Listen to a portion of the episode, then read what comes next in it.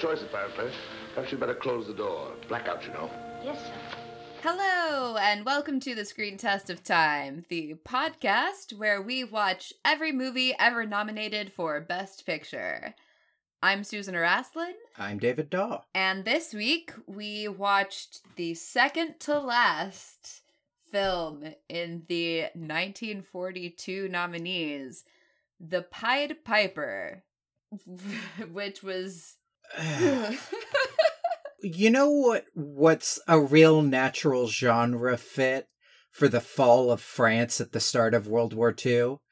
I think a real natural genre fit is a heartwarming family comedy about an old man learning to love children. if I were to pick any genre to tell that story, that's the one I would pick. Yeah, I. Uh, David, this movie, I did not enjoy it. No, it was bad. Yeah, So that would probably explain why you didn't think it was very good. it was real bad. It was real long. And it really wasn't that long. I think it was like two hours. No, it's 87 minutes. It doesn't even make it to an hour and a half. Oh my god, it was a thousand years long. But yes, I totally agree with you. I just kept going. There's no way this was only 88 minutes. The whole time, I kept being like, there was just a middle reel that this didn't count for some reason that was a full hour long. The combination of factors that leads to that is a structure where by about five minutes in, you know the full structure of the movie, right? Yeah. It takes a little longer to figure out he's going to keep collecting new children, but you know that this fuddy duddy old British man is going to keep bringing small children through a war zone until they can get back to the safety of England. Right. And they will succeed because they're not going to fucking kill these kids. And whilst doing that, they are going to all come to like each other, and he's going to soften a bit and become caring about children while also turning out to be kind of a brave badass despite being old. Yeah. The story is so crystal clear. So it's a combination of this thing where it's like, I don't need to watch the rest of this movie by five minutes, 10 minutes in. And that the movie is structurally a series of interminable fucking vignettes. Oh, yeah. You're not even watching one through line of action. You're watching they go to a new town, a horrible traumatic thing happens to a child. No one processes that trauma at all. We move on to the next vignette. Right, but he has picked up the child to just take with him for now. Right. The wild thing about this story is that, like, it ought to be the kids' story, but the kids aren't really good enough actors, and the movie doesn't really give a shit about them. So it becomes the story of how brave this old man is for dealing with children who literally have just been orphaned after the Nazis killed both of their parents in front of them. Yeah, and everybody seems kind of fine with it. Yeah, I mean, clearly the kids are traumatized, but dealing with that trauma is secondary to let's keep the plot moving forward, let's learn more about our old man protagonist. Well, and it also can't be the kid's story because of the totally weird shit that happens in the second half of this movie. That is the only deviation from exactly how you think it's going to go. The first almost hour of this movie, they are in the south of France and have to make their way through the north of France behind enemy lines, essentially, while hiding that they are not French to try and get across the channel and get back to England. And you think, like, well, that's the journey they're on for the whole movie. But instead, they sort of get to the north of France about 40 minutes in and then get captured by the Nazis right before they escape. And then there's this long battle of wits question mark interrogation sequence between our lead and a Nazi, where the Nazis think that his story is so improbable and stupid because it is that he's got to be a British spy who's making all of this up, which he isn't, and do various things to try and prove that he is a British spy. Until he finally goes like, no, I'm just taking these children across the channel so I can take them to America, a place where they welcome all immigrants, always, regardless of race, color, or creed. Yeah. Hmm. That turns out to be the secret weapon that defeats the Nazis because the Nazi lieutenant, or I forget his exact rank, has a niece that turns out to be half Jewish, and he wants to smuggle her out of the Third Reich and to family in America. And so makes a deal where he will let this group go if this guy will take his his niece too. And the guy's like, "Yeah, sure, whatever, but also uh, you're a fucking kraut bastard and England will win the war." And you're like, I mean, all accurate, and he is a Nazi, so yeah, he can fuck off. But also, like, do you remember the kids, my man? Do you remember that there are like small children that this is supposed to be about? Oh, and let's not forget the totally weird quasi romantic side plot where he meets up with his dead son's girlfriend when he died. And she seems to be all up on him in a strangely romantic way, which to the movie's credit and his credit, he's like, Yes, I'm so glad you loved my son. Yeah, but it is a wild thing where every time it veers toward being a romantic subplot, you're like, why would you do this? Mm-hmm. They, they have enough of a connection through the dead son, and the dead son connection is such a weird connection to try and pivot to romance that the weird necessity of like having the only two adults in the room want to hook up because it's a Hollywood film Right. is just so wild. Thankfully, the movie never commits to it, but it feels a little bit like that's because the movie never commits to fucking anything. Right. I don't know. The thing I kept thinking of watching this is that thing immediately after Trump got elected where everyone was like, well, at least the art'll be great. And like, no, this is why it isn't and wouldn't be. This is such a movie that is still taking place within history when people have no historical perspective on an event and have such a wild view of what history will think of this moment as being that it, it just is totally haywire from a screen test of time perspective. Uh, And there's definitely some really funny, in retrospect, moments in this movie, like when the Nazi guy says, Yeah, we plan on occupying Great Britain in August, so you better move the kids to the US really quickly. Or not, we plan on it. We will be occupying Britain in August. And you're like, Oh, you won't be. Yeah, you will never be occupying Britain. those are kind of the only bits that land, and that's because they do have the proper historical perspective for that. This movie takes place in 39, but was filmed in 42. And so they can say stuff about what happens in the rest of 39, but they have no sense of how history will remember the German invasion of France. So they instead say these things about the very near term future that is still the past from the point of view of the filmmakers. But whenever they are trying to do a grand sweep of history thing, they totally whiff it. hmm The Nazis honestly come off as too nice in this movie. They're still assholes. Or they come off as like petty assholes who have absolutely no control over the situation that they have gotten themselves into, but are also total pushovers. The whole thing with like, yeah, I'll let you go to England if you take my niece after he figures out he's not a spy. I kind of feel like the Nazi just would just be like, "Oh, you're not a spy? Cool. Bullet, bullet, bullet, bullet, bullet, bullet, done." Yeah. The whole thing is kind of plainly absurd, and the only thing that even gives it a moment of plausible deniability is the idea that he has this secret niece that he's got to get out of there, which is also just sort of wild from a 2020 perspective in particular. That the whole thing rests on the largesse of the American immigration system. Mm-hmm. Also, basically all of the performances are bad. A lot of them are from child actors who are doing their best in impossible parts, but it ain't great. And our lead is not great, and and Baxter's fine. Our lead is not great, and he's playing this character as like Papa Hemingway cosplay. Right. Like you were introduced to him being asked to name five US states for a child's homework and insisting, as what the movie apparently thinks is an adorable and hilarious runner, that he believes Rochester to be a state in the United States and is extremely irritated when anyone points out it isn't. Oh yeah, he's ready to die on that hill. Yeah. For whatever reason. As I said to you over text, I obviously hate Nazis more than I hate Reddit atheists, but I don't know why this movie would spend 90 minutes trying to test that theory.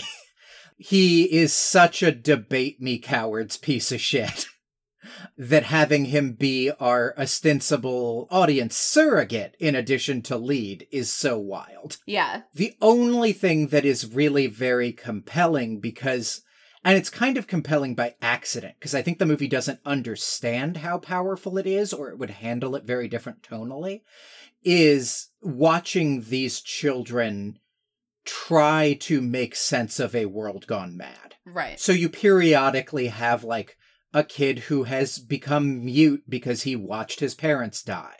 Or like a child who is desperately trying to fill an adult model in the group because that's what he was sort of starting to do with his older sister or with his younger sister, but he is completely unprepared to become an adult in these circumstances.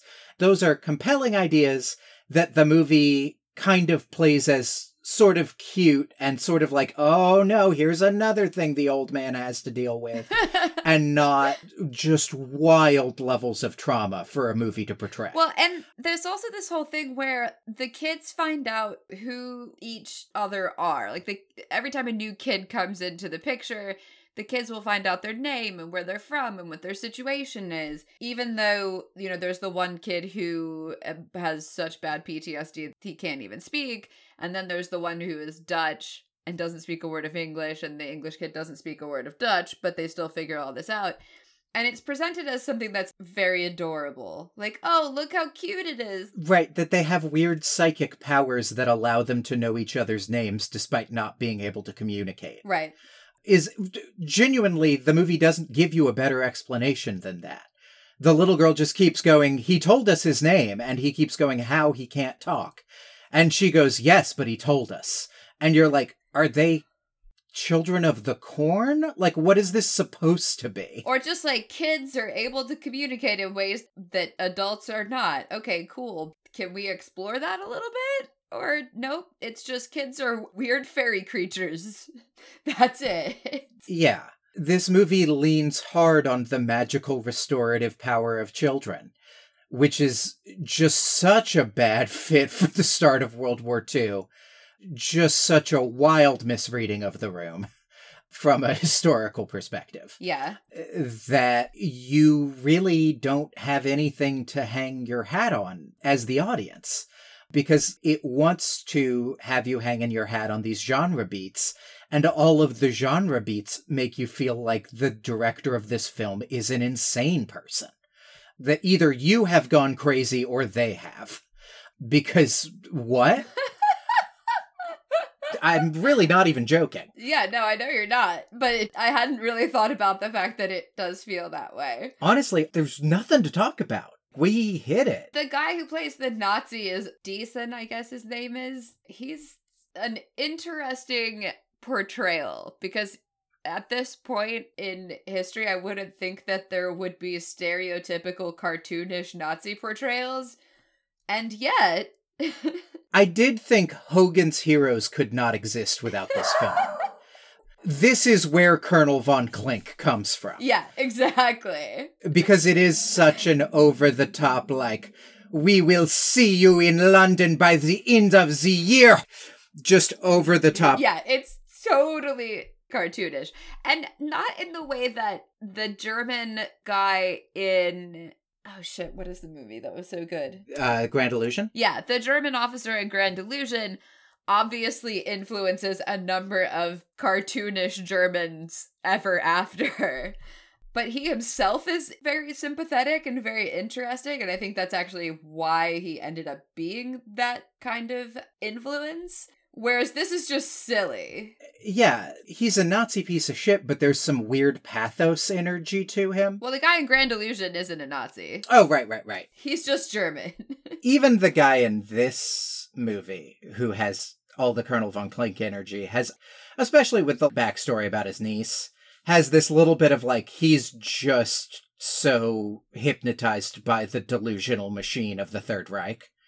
Which is not like, so he's a fine, great guy, known him for 15 years, let's have a party but is at least some level of above Colonel von Klink complexity that this movie wants to give him, which is also kind of a wild choice. I didn't really get that until I guess the the niece gets introduced because there is the point where he's asking the old guy what he's going to do with these kids and he says well i'm going to send them to america to live with my daughter which like that's a little bit of an imposition my dude. Yeah. surprise i hope you want five extra kids or six or however many it ends up being. Which like fine you know it's a war on people should have to to chip in in whatever way. And the nazi guy's like what about the Jewish child? And he's like, yeah, I think they're gonna be fine with that, actually. Yeah. Really? They're okay with Jewish children. Just like just like any Jewish children, maybe half Jewish nieces, perhaps. Yeah. when it finally comes out, you're like, oh, so that was what we had that set up for. And it was not just a cartoonish Nazi. You are right that that it kind of takes a turn where he becomes a lot more eh, sympathetic is the wrong word, but once he is impotent in that way, once he no longer has the power to destroy anybody, because you understand like his agenda here, Mm-hmm. it does become a portrayal of like, okay, well then how does a guy that actually cares about his niece become a Nazi scum? You know? The answer as presented is that he just delusionally believes in Hitler's machine, like believes every bit of German propaganda and believes there's really nothing for it but to become a Nazi, you know? Right, except that if he did, then he would not be trying to save his niece. It's just inconsistent with his portrayal. Yeah, the circle doesn't square, but that makes sense because this movie isn't good. Yeah, well, there is that about it, yeah. It is not that this is a portrait of a complex human being. Mhm. It's that there's more than one aspect to the guy, and the actor attempts to play it, even though it doesn't really make very much sense. I would not recommend this film. I mean, it's anti Nazi, which gives it some points, but like t- th- two, three, somewhere in there. Like, it's just not an enjoyable watch, among other things. I really sympathize with you thinking that the movie's two and a half hours long. Oh god, I, I would watch a scene and then I would go and look at the timestamp and I had thought surely this was 20 minutes and it was like 5. That whole sequence where the Nazis come in and set up a gun in the middle of town, and the kid whose parents were killed tries to lash out at them, and the Germans taunt that they're going to commit a war crime and murder a bunch of children. And then they all come up with a plan how they're going to travel through France by only speaking French because some of them can speak French, and the old man is going to pretend to be deaf and out of it. Well, deaf, and also they say that he needs to act like he's crazy, Yeah. which one he never does. It's like they just do it to say like, "Oh yeah, acting crazy. That's a that's a way." it never becomes a thing. It's just supposed to be a bit about how the kids don't really respect him. And like, haha. Yeah. You get through that whole thing and you think, well, God, that was 10 whole minutes. That was really the like backbone of Act Two. It's two minutes long. Yeah.